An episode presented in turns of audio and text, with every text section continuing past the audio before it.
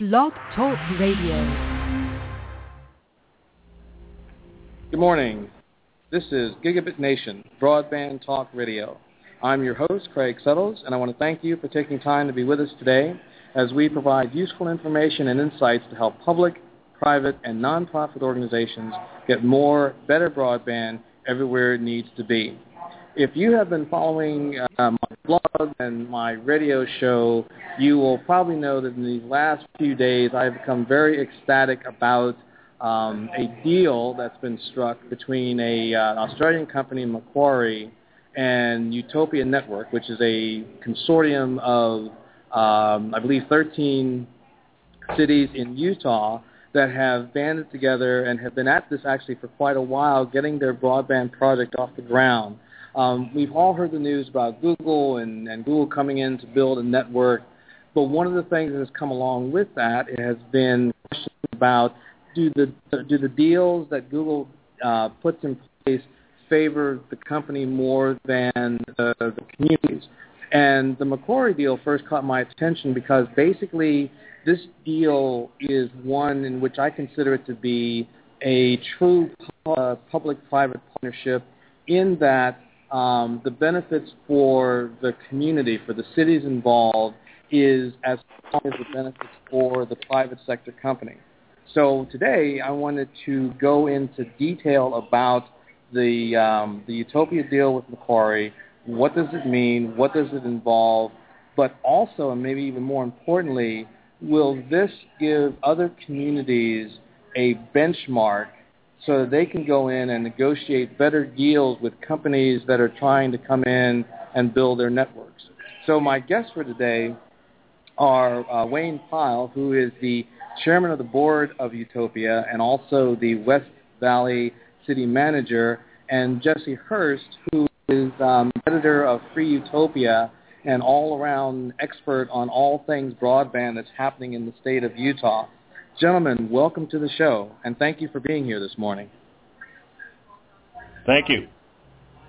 Thanks. So let's uh, let's start with the deal itself. Basically, you have structured. I'll start with you, Wayne. You have structured a public-private partnership with strong components and benefits for the cities, and obviously benefits for Macquarie as the private sector company what's the deal? I mean, like literally, what what are the the, the main parameters for the deal?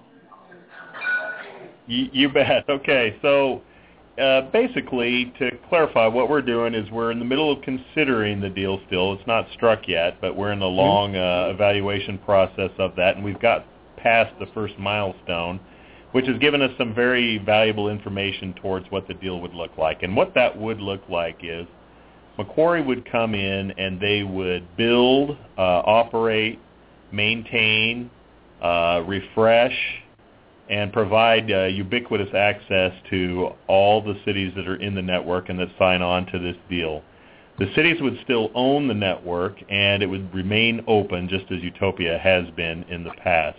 Um, why Macquarie would do this, uh, at least from a financial uh, interest end, is they've proposed to build this around a utility fee model. So similar to what many of us do as cities in terms of building water or sewer or, or other kinds of uh, utility structures, they would build um, the, the the fiber network as an actual utility.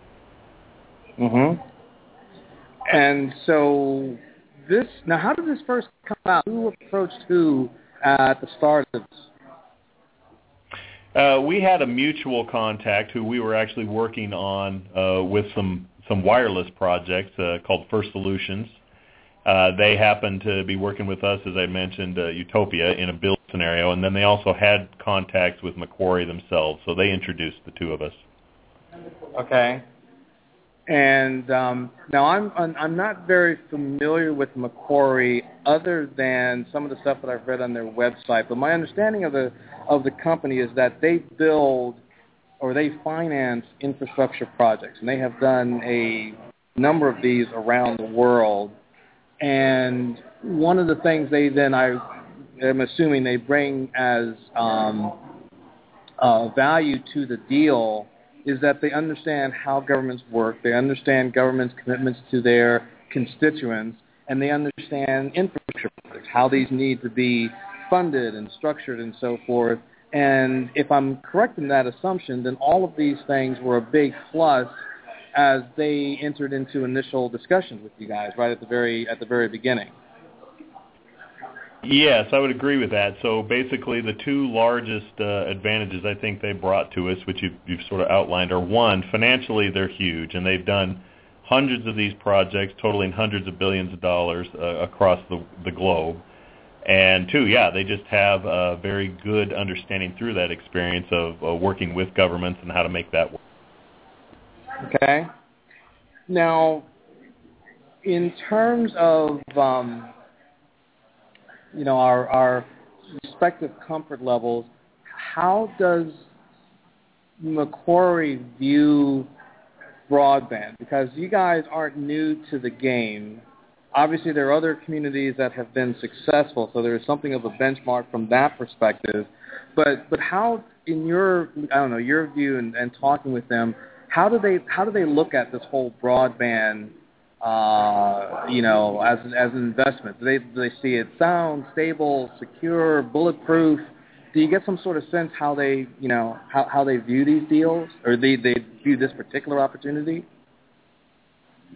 Uh, hmm, yeah. Uh, I'm, I'm being a little speculative in speaking to that, but yeah, this although they have good experience and a lot of experience in the telecommunications area, this is the the first project specifically uh, built and designed like this that they have done. But uh, to your question specifically, they um, really do see broadband access as being vital to, uh, frankly, all of us in the future, and they see the the P3 or the PPP model, as they call it, as being something as a of a of, of a natural fit. Once again, in terms of if you can um, and I think this is a thing that cities are just now start starting to sort of view. But if you can view fiber uh, network and and the broadband kinds of connections they give as an infrastructure, that's a new mm-hmm. concept, mm-hmm. and I think Macquarie is really kind of a pioneer there. So now, Jesse, let me let me put a question to you. From your perspective, what do cities offer a company like Macquarie?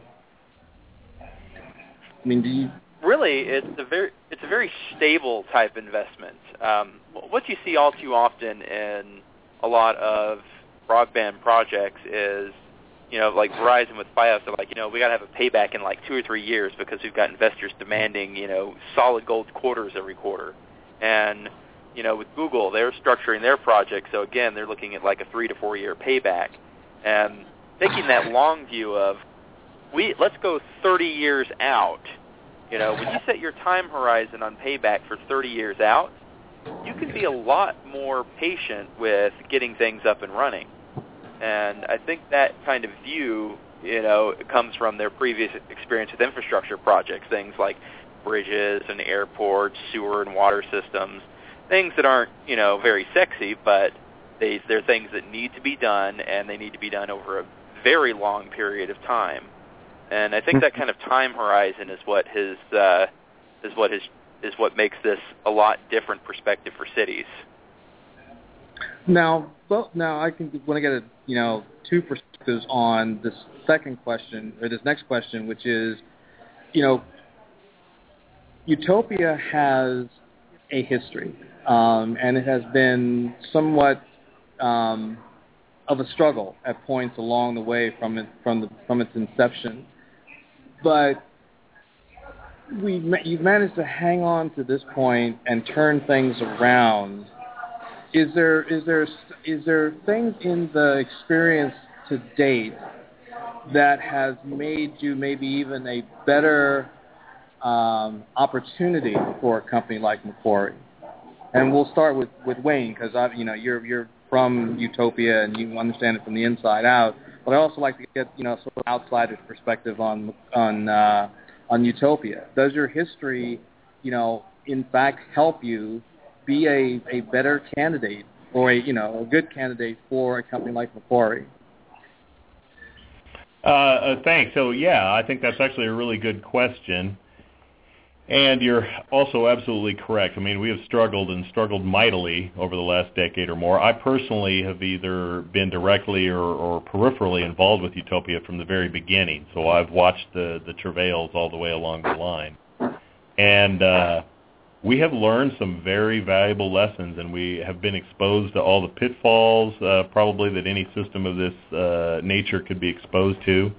And I think that really does provide, and uh, I, I don't know if this was one of the original reasons why Macquarie was looking at us, but I'm sure they see it as a as a value now. We almost are able to work with them in, in kind of a consultant basis, if you will, because we can tell them, yeah, you know, you've, you've got to be looking out for this, and you got to be looking out for that, and this will have to work, or you won't be able to put the proposal together. And have you thought of that? So yeah, I think actually, as opposed to starting in some place that hadn't had any system at all, especially in Macquarie's realm where they are they are starting afresh themselves.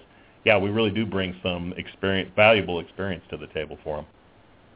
Mm-hmm. Now, Jesse, as a as a you know citizen and within the state, what's your does does the history of of Utopia struggle that they have succeeded where they have does that make them better candidates?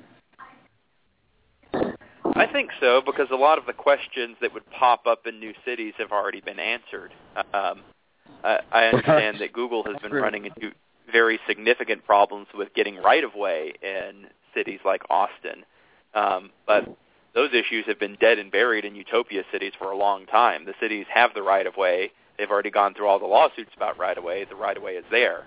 Um, they have all the firsthand experience of what does and does not work locally in their community, which is really important. Every city is going to have a little bit of a different flavor, and anyone who's coming in completely fresh, it's going to take them a while to get their sea legs on. Okay, what, what do I need to do to work in this kind of culture? Uh, so to have to have that all taken care of eliminates some of the biggest problems. I mean, digging up a trench, putting in conduit, and putting in fiber is a relatively easy thing to do. It's all the stuff like permitting and right of way that causes that causes the big issues for many of these projects. Okay, that makes sense.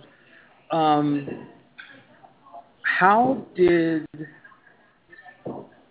from your perspective, Wayne, how has the city, the cities involved, ultimately, what is it that has led to their their their victory? And I consider victory meaning you've overcome a series of challenges. You've managed to hold your own. You managed to hold the, the cities together. I mean, it may not be everyone that was part of the original group, but I think for the most part, you're you know you you've got all these cities to hang in there. Um, what was the secret to your your success to, to to hold this thing together and then find and forge a deal? You know, I would say there's really probably two things. First, the original vision uh, was correct. You know, we've had execution problems over the years, there's no doubt about it. But I think the vision in which we foresaw the the the ability for every resident, every commercial business to have access to this kind of bandwidth and have it in a way where true competition would be uh, inherent in the system is something that has held us together all through these years. I will also say that the other the other piece of that, frankly, has just been the we're all together in the same boat and in a storm sort of a dynamic, and so we've kind of mm-hmm. had to hold together. mm-hmm. uh, Jesse, from your perspective, what do other um, citizens think about uh, this whole process. I mean, I, I'm, I'm trying to look for a, you know, the, the average person on the street because clearly there are, you know, some folks that are critics and this and that and this and that, but has the average person on the street seemed to be, you know, very, very supportive? Uh, are, are people kind of, I don't know, are, are we getting people just jumping on say recently because of the you know the latest deal and now people are becoming supportive or have people been supportive all throughout the the challenges that Utopia has faced and overcome? Well, bearing in mind that it's possible that I live in a little bit of an echo chamber, uh, I'd say that you'll see people generally fall into one of three different groups. Um, you've got the people who absolutely hate everything utopia, no matter what, doesn't matter anything you tell them, they're going to hate it forever and ever. And if there were a way that they could destroy it, no matter what financial harm they caused to the cities, they would do it in a heartbeat. Those people, thankfully, are a very small yet vocal minority. Then you Mhm. have people who recognize, hey, the broadband market really sucks, and I really want better options, and the technology from Utopia is cool, but I just don't think I just don't think these are the right people to do it. And then you've got the people like me that realize this is the least bad option of getting better broadband. Um, you know, we're we're in quite a pickle broadband wise because we've spent decades shoring up incumbent providers and having the city come in and be like, you know what, that's it, we're going to build it and let providers use it. You know, not the best option for everyone, but it's you know the least bad. It gets the job done and it usually does it fairly well. Um, I've seen that over time, um, there I've seen more and more people be like, you know what, I don't care how it happens. I just need some way to get away from Comcast and CenturyLink. They are so sick of having, you know, broadband that never delivers the advertised speed, has terrible customer service, uh, is always suffering downtime. They're saying, you know what? If it takes the city to do it, then I guess it takes the city to do it, and I'm sick of waiting. Mhm. Now, as we move forward, you know, you mentioned Jesse, there are critics. Um, I want to start with Jesse to give us sort of an outline. What are some of the like I don't know top three or four criticisms that uh, folks have made, and then Wayne, from your perspective, you know, what's your response to those? We can take this, I guess, one at a time, you know, and and go back and forth, but you know, what's the what's the number one complaint? I mean, when people do complain, what are they complaining about? The money. That's always it's always about how much it's going to cost me as a taxpayer if I want it or not. They and um, you know, it doesn't matter how small the number gets, they'll always complain about it. So Okay. hey, you're responding to the the first one. I would agree with Jesse completely. That's the biggest and the single concern.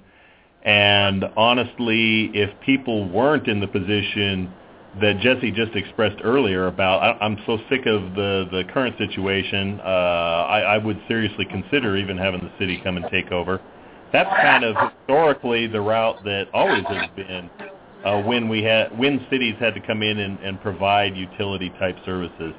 So to get over, so number one, the stage is sort of set. I would guess I would say on the finance question, but directly to the money question, what we're trying to illustrate to people here is, yes, it is true. You would be paying a utility fee here, and there is money involved. But if you'll just uh, consider two, three steps down the road here, you will actually be financially better off and better service uh, and have better service.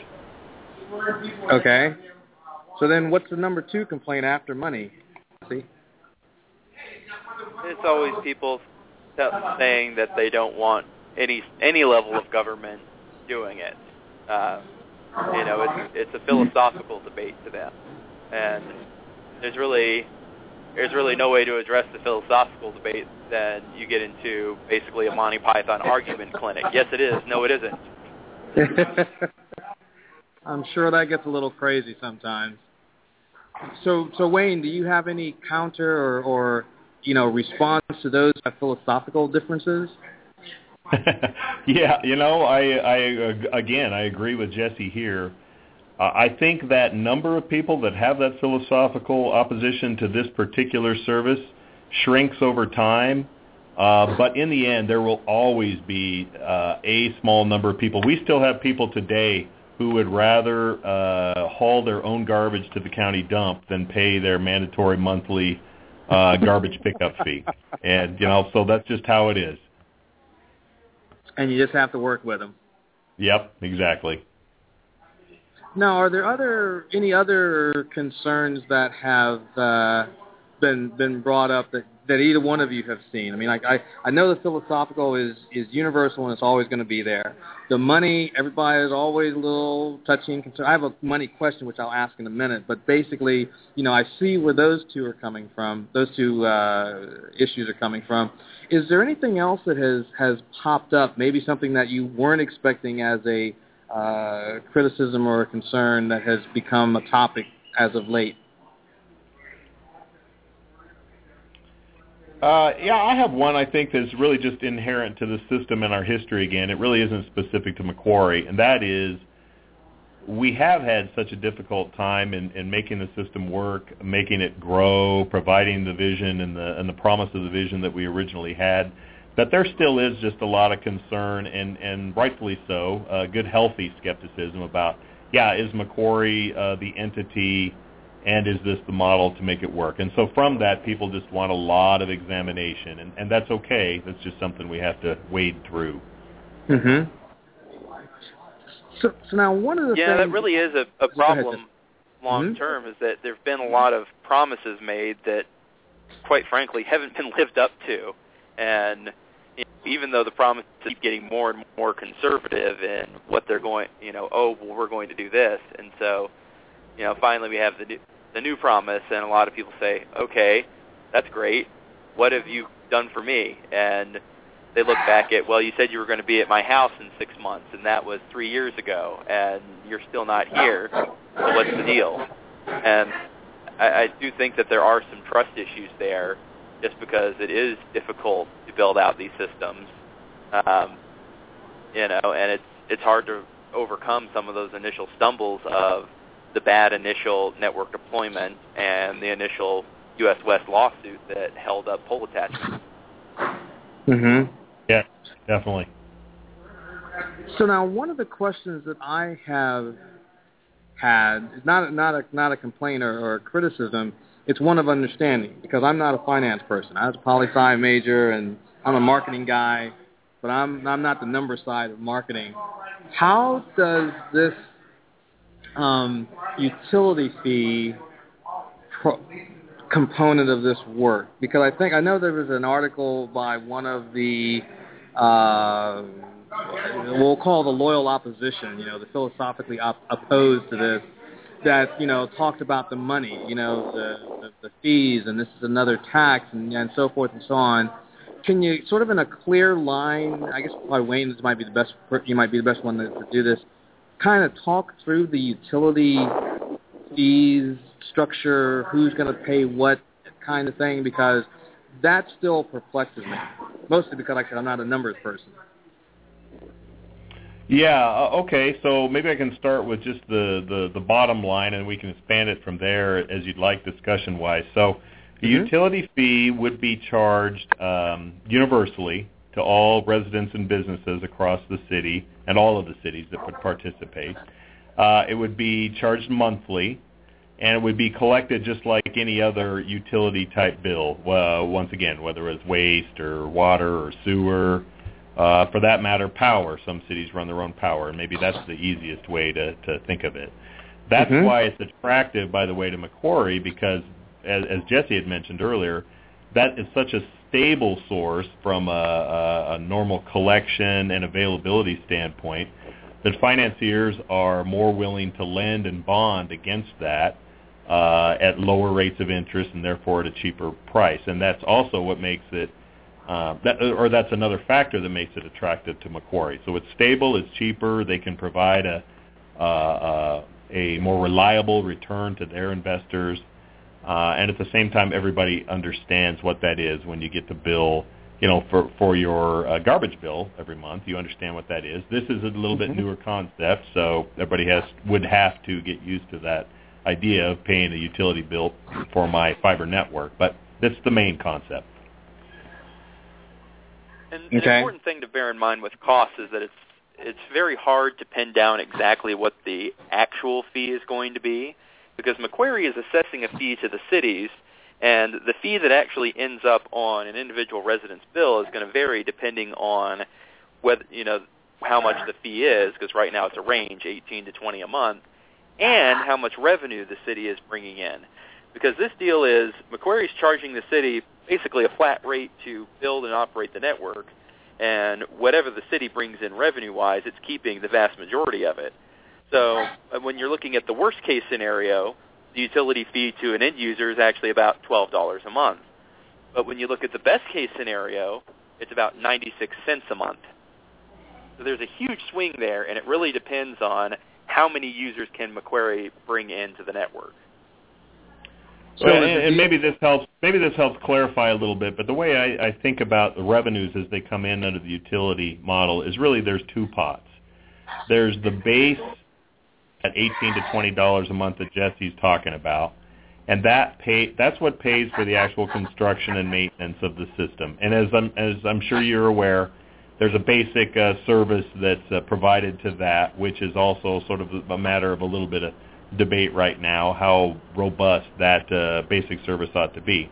But above that basic service, just like uh, the Google work in Provo or others around the country, if you want actual high-speed uh, broadband, you will pay. Uh, you know, you'll get the choice to pay for a premium and whatever service provider you want to provide that.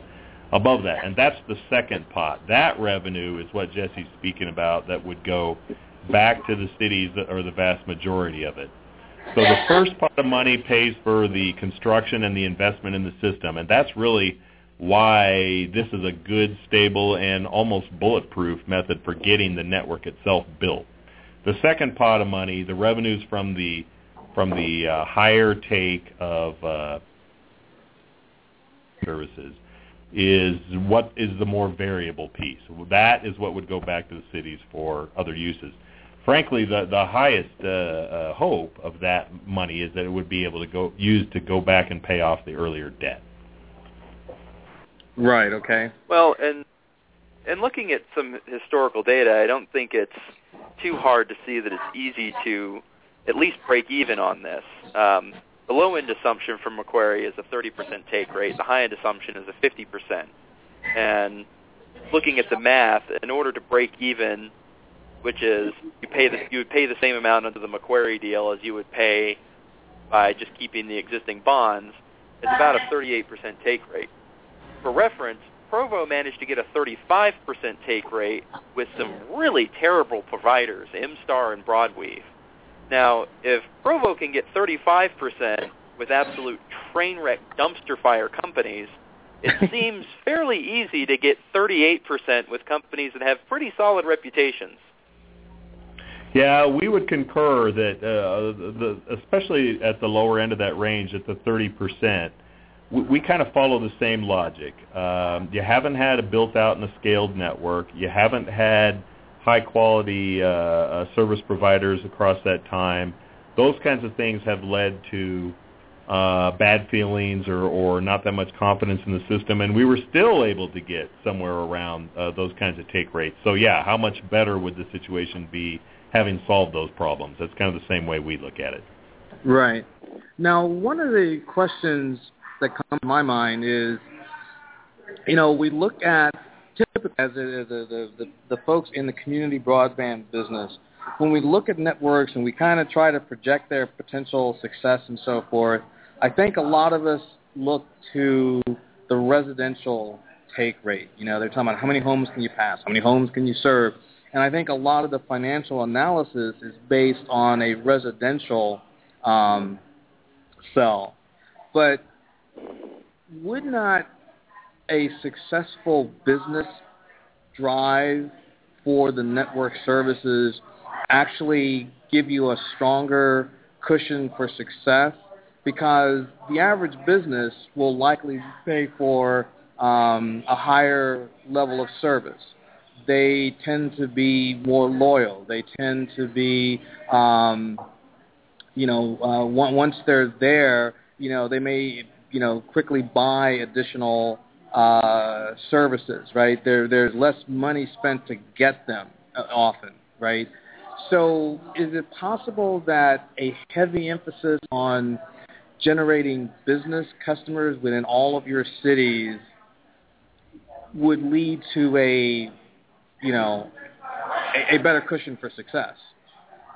Yeah, absolutely. In fact, that's one of the lessons we've learned over the last uh, few years, and one that, once again, through our experience, we're we're trying to impart as much uh, knowledge as we can to Macquarie or, frankly, any other proposer out there that's looking at doing network systems like this.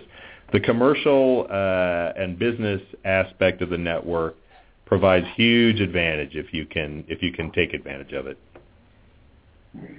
Because right now, um, you know, I've, I've interviewed a number of cities over the last few years, and I think the most common thread that I have found is that um, folks sell to residences because, well, you need to, you have to. They're obviously part of the the market, but they just get so much better return for the time and energy spent selling to the business side, and then or and then you sort of you rack, you know, you you, you add into there, you know, your institution, you know, the libraries, the hospitals, the the school districts, and so forth. Once you start negotiating deals with those larger entities, again, you're bringing in su- substantial revenue, and um, and and your cost to to land that business is just not. Now I realize that the the the, the marketing strength of your providers is what's going to make this difference. But at the same time, I would assume that in your planning or your, you know, work with Macquarie, that someone is thinking about, you know, who's going to like spearhead a serious marketing effort to the business side. Is, is that correct?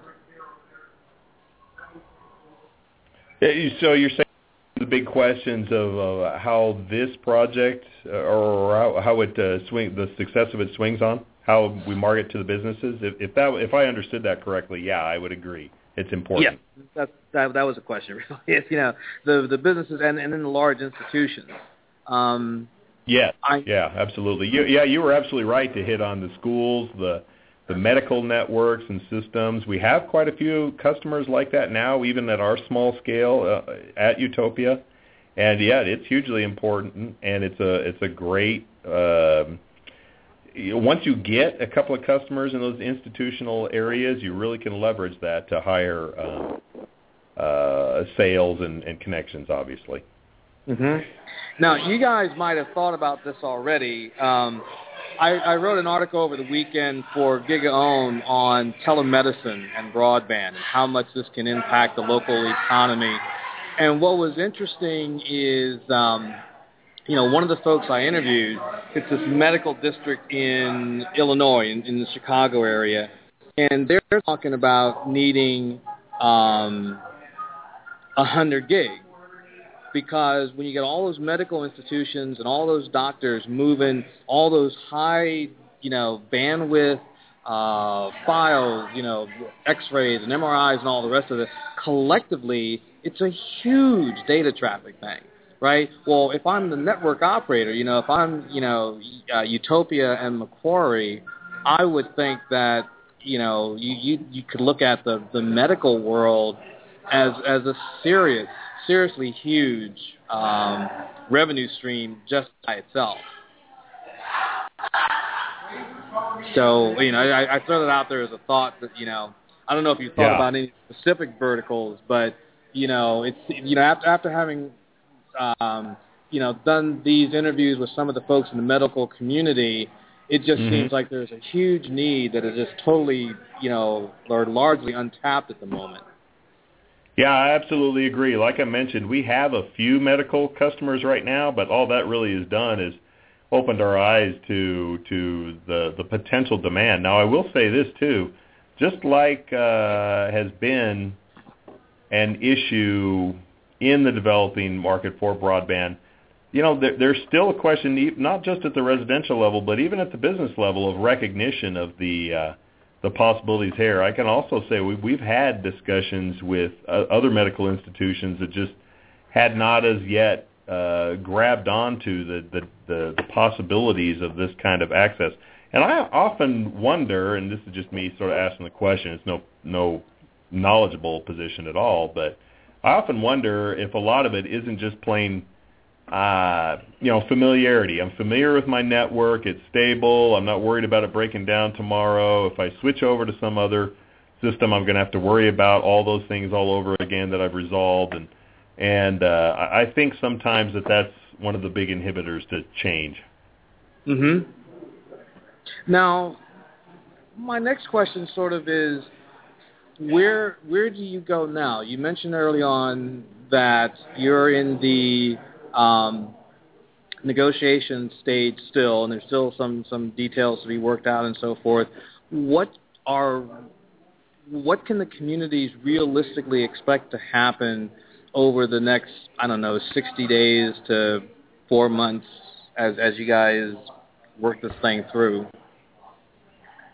Yeah, there's probably really two real uh, bright line kinds of things that uh, we could point and look to. The first one is that actually within the proposal evaluation time period, we have 60 days from uh, roughly a week ago for the city, cities to decide is this a solid enough proposal and an interesting enough proposal that they want to move on further into the evaluation. So that mm-hmm. that's the first choice the the cities themselves are looking at.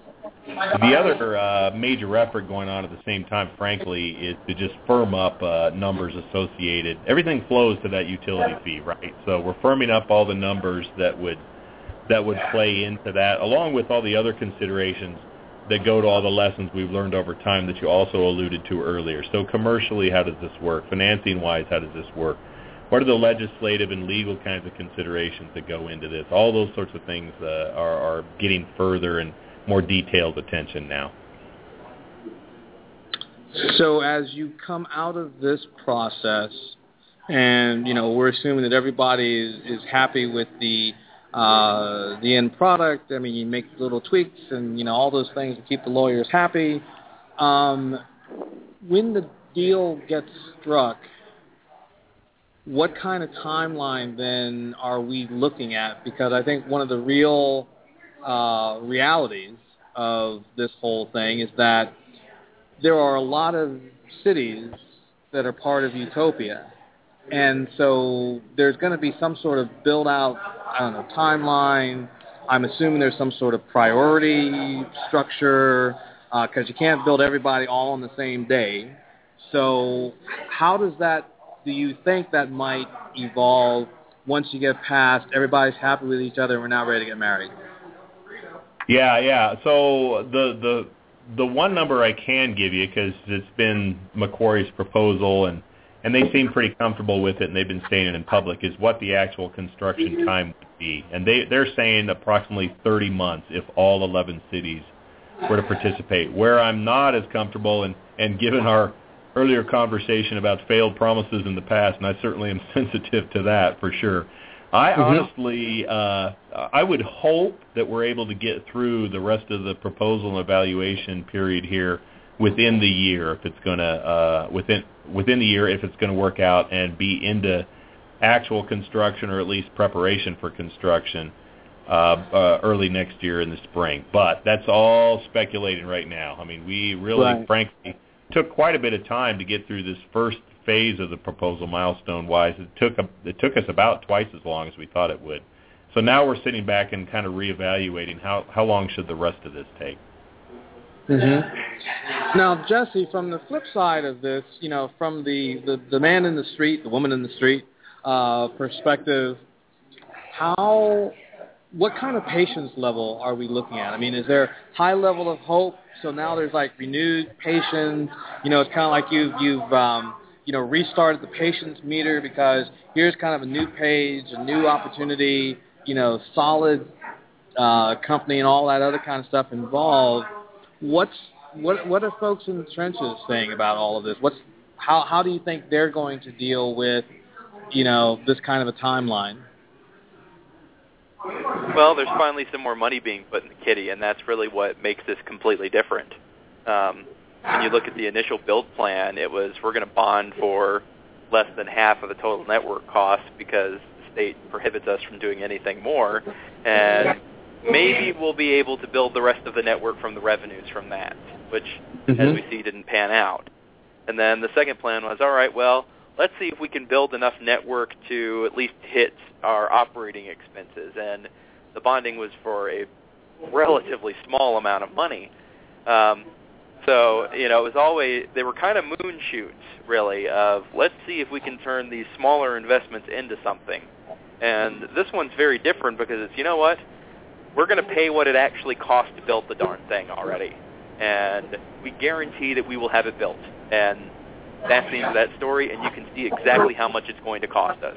And I think that that is that raises the level of confidence in that it will be executed um, because there's actually money going into it now. Before there Mm-hmm. really wasn't. It was a small investment with the hope that maybe it would turn into something much larger. That should definitely, um, you know, as this thing unfolds, I'm guessing that the comfort level, because of, of Macquarie and who they are, will, um, you know, will be a big, uh, will be a big plus in terms of people's patience. Let's uh, slip this over to another line of uh, concern. I think that people have not concern. I'm sorry. I guess hope might be a better way to look at it you guys, oh, let, let me retract. With a lot of the cities, particularly those who are aggressively pursuing relationship of some sort with Google, and it's not just Google. I mean, there there have been smaller companies in regional or state efforts down in Mississippi, down in North Carolina, that are coming in offering a Google-like proposal but the, attitude of the cities seemed to be whatever it takes to get the deal done, that's what they're willing to do. Now, and and in the Google structure, you know, there is no revenue sharing. There there's a lot of handing over of access to um, rights of ways, you know, community assets. How should cities be approaching uh, private sector partners? Because to me, it doesn't seem like we're the, these communities are negotiating from a perspective or a, uh, of strength. They're negotiating from a perspective of desperation, which is generally in the world of negotiating the worst thing you can possibly do. Do we need a change in how?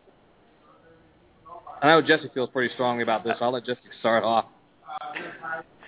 I've been telling people that the reason Google looks good is because they've been in an abusive relationship with the incumbents for way too long. Uh, it, Fair if it were anyone else offering the exact same terms, they would be told to go pound sand. You know, Google is effectively saying, "Hey, let us come into your city. I want you to forego a few million dollars in franchising fees and expedite, you know, and expedite all of our processes and basically, you know, get out of our way so that we can hook up maybe a third of your city while we redline the rest." And when you really look at it critically and realize those are the terms being offered, you go, well, it's pretty cheap, but you're obviously getting what you pay for. Right. That is very true. I mean, I, I and my bias is probably very much along the same lines as yours, uh, Jesse, because I'm very pro uh, community, you know, position on this whole deal, and mainly for the constituents. I mean, you know, it's to, it, they ultimately have to benefit from these deals, and if you give away their assets, um, I mean, that's that's I think that's a large part of why we have the problems we have with incumbents currently, whether they're telco or cable companies or whatever, is that people did deals 10 years ago that might have looked sweet at that moment in time, but have pretty much straitjacketed their constituents for today. I mean, and maybe I'm being a little harsh, but I think I don't know, Jesse, was that is that was that a too rough a commentary or? No, I don't think so because it seems like once you pick Google, um, you know, it, it's kind of hard to to a few years later say, "Oh man, we made a bad decision. How do we undo it?" Because you can't. You signed a seven, five or seven year contract, and you got to wait for that contract to run up. And you know, if Google decides, well, we're going to stay around because we're making pretty good money at being a new monopolist, well, sucks to be you. What what are you going to do? Go and try and overbuild them with a muni network? Right, you're kind of you're kind of you're kind of stuck there at that point. Mhm. So, so, so Wayne, what's what's the secret of the deal? How how is it that you guys in Utopia you know, managed to negotiate what I consider a an equitable deal. I mean, everybody in this deal, as it's been explained to me and I've read and you guys have described, you know, everybody wins in this deal, right? But you guys Uh-huh. haven't done the deal from a perspective of desperation. What did what did you do? I mean, how how did you gain your strength to to to, to create this kind of a deal? You know, I, I would I would attribute that to two uh, things. First, I think we have been really pretty firm, even through all the years of trial here, of sticking to our our vision. And maybe some of that has just been accidental in terms of uh, you know we never got the build we wanted and never got our vision in the first place. Uh, but I don't attribute it all to that because there are lots of cities and systems in the same position. So first and foremost, yes, we've been committed to we were going to get this system built one way or the other over time, and we and even if you even if you consider the the last round of build that we did that you were you were mentioning, we did that with the notion that we knew it wouldn't be the end. Um, it would not be the end. Uh, proposal that would get us to, to full build out, but we hoped that it would get us to a level of stability so that as the environment changed, we'd be able to consider other options that came along. So that's the first piece, and I think we were correct in viewing that other options will come on, come along. We know the environment is changing out there. We know the demand for this kind of service is increasing out there. So the second item that I would credit this to, frankly, is to Macquarie. Macquarie actually came in and, and they said, hey, we think we've got a concept for a deal that's a, a win-win for both parties here, and we'd like to explore it with you. And the the process has been fairly open, and I give those guys a lot of credit uh, from the standpoint of being willing to do that and work with us and, and explore a new idea and concept here. So those are the two things: our original vision that we've been willing to live through the the hard times of to to do whatever we could do to preserve it, and to a entity, which granted they also have experience. Uh, this is kind of their mantra and their business model: private partner uh, relationships or public and private partner relationships, and, and they're good at it. Mm-hmm. Is and that, the and that's kind of the thing that's probably being missed a little is Macquarie wants this to be a good deal for cities Yep. because this is their pilot, and if it goes well, other cities are going to jump on board. And so Mhm. they need it to be good for all parties. They need it to look really good because you know, for them putting three or four hundred million into this deal, that's that's nothing to them. They're a you know hundred billion dollar company, but if it works and they can take it to other cities across the country, and that's why they're going to offer good terms. Is they need it, they need them to be good terms so that other cities will say, you know what, I'm on board. Absolutely. Uh, again, it's in their business model. They know wh- why it lies in their advantage to incentivize us and make this project look good, and so uh, they're they're trying to make it happen. Mm-hmm. Now, is the message then that communities need to shop around? Because I have always been of the opinion that communities haven't thoroughly examined their possibilities. That they get into a very narrow mindset of our only options are we got to tax or we got to sell bonds or we got to give up everything, right? But there seems to be a need for cities to go shopping. I mean, to really get outside of the box in terms of who they look for, what kind of deals they want to structure, rather than just to limit themselves before they even walk out the gate. And and and, and I don't know, Wayne. I mean, you're you're a city person. You're a city manager. You know, would that be advice that you would give your peers? You know, shop around, do better, look for better. Absolutely, especially if you're in the situation of uh, uh, not having done this before and have the ability to sort of learn from everybody else's experiences over the last decade. I think this is a prime time for cities to be able to start approaching this concept and, and absolutely do it in a smart way. What are all the examples out there? What has worked? What can work?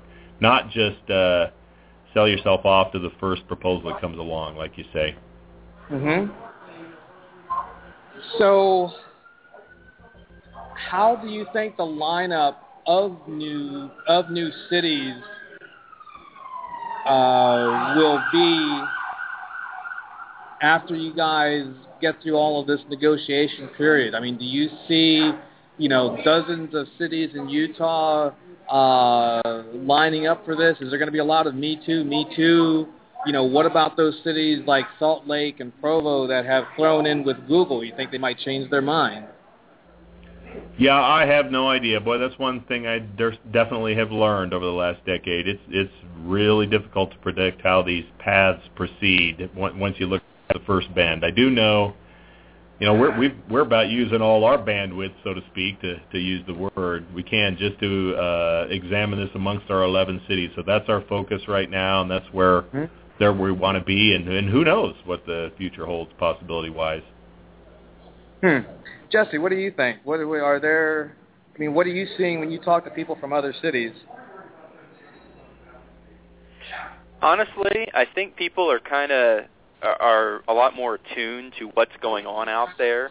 Um, in Salt Lake City, um, you don't see the same kind of cheerleading that you saw down in Provo. You see a lot of people who are stepping back and saying, "Hey, you know, I mean, I guess this is better than nothing, but this is what Utopia is offering, and especially with what Macquarie's throwing on top, this is what we really should be working for. Google should be our fallback position, not Utopia. Uh, I think people have realized there's a lot of value in having that level of competition, and I think that they're looking at um, any deal to bring fiber to their city much more critically in terms of what is this actually offering us and what are we giving up to get it. Mm-hmm. And if you were to be in a conversation with cities and other states, uh, would you be just as bullish in the message about shop around, shop around? Absolutely. Um, there's no reason to take the first offer that comes to you. Uh, you wouldn't do that when you're buying a car. You wouldn't do that when you're buying a house. You certainly shouldn't do it when you're buying broadband. Mm-hmm. Have people gotten I don't know too starry-eyed over the whole Google. I mean, I don't want to turn this to a Google bashing session because I'm really not. I mean, I like the folks there, but at the same, but, but I look at cities and I sort of think maybe there's too much starry-eyed wonder that also goes and and then falls into this. Well, if they're going to offer to dance, then let's let's dance. You know, tear up all the other dance cards. We're going to dance with Google in the story because they're the superstars, the rock stars they've got some incredible brand power, which really, really goes a long way. Um, mm-hmm. And that's something that you just can't discount. Uh, they're they're technology superstars. People love Google, and um, you know, to be honest, the people who get their service, it is great service. We'll see if that keeps up in the long haul.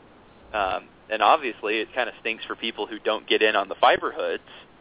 Um, because it's either sign up now or forever hold your peace.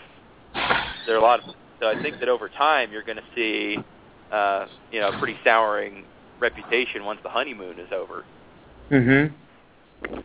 You know, and so, I would add too. I would say I don't I don't fault or, or denigrate uh, Google's efforts in these areas at all, which I know you're not as well. Uh, if I had any commentary to that uh, scenario, it really just goes back to our earlier conversation. The cities themselves need to be more responsible and knowledgeable about what are the what is what is it we want, what is our goal, uh, and and how can we get there, and uh, be more responsible in that way. Uh, you know, I think Google has offered a a, a great possibility. Certainly has vastly widens the conversation, right, about how broadband service can finally get provided here across the country, and I applaud them for that for sure.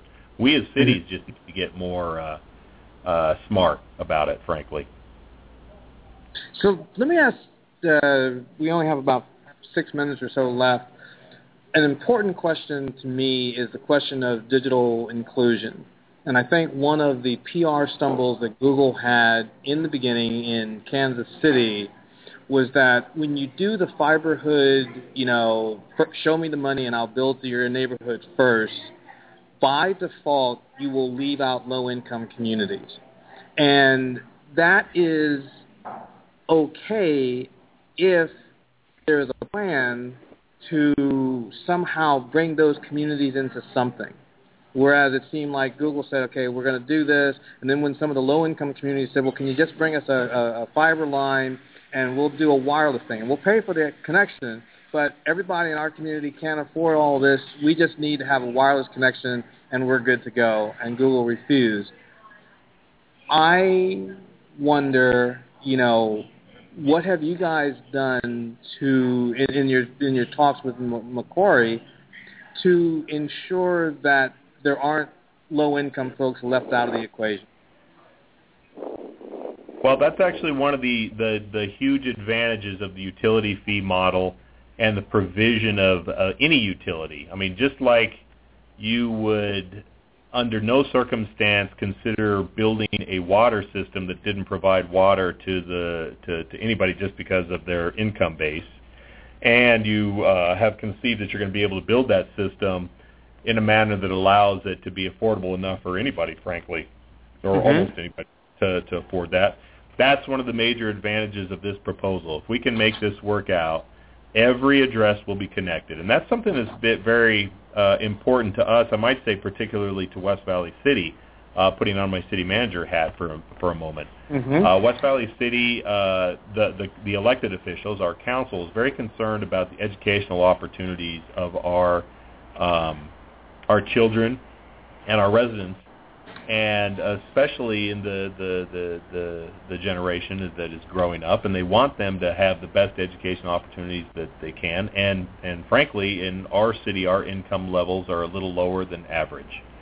Uh, we see this as being a way to provide an educational, or at least a pipe, so to speak, uh, to educational opportunity by providing that kind of bandwidth to every every household. Mm-hmm. So it basically is a universal coverage by way of um, a, a structured model that ensures everybody can participate. No one gets, you know, inordinately high fees.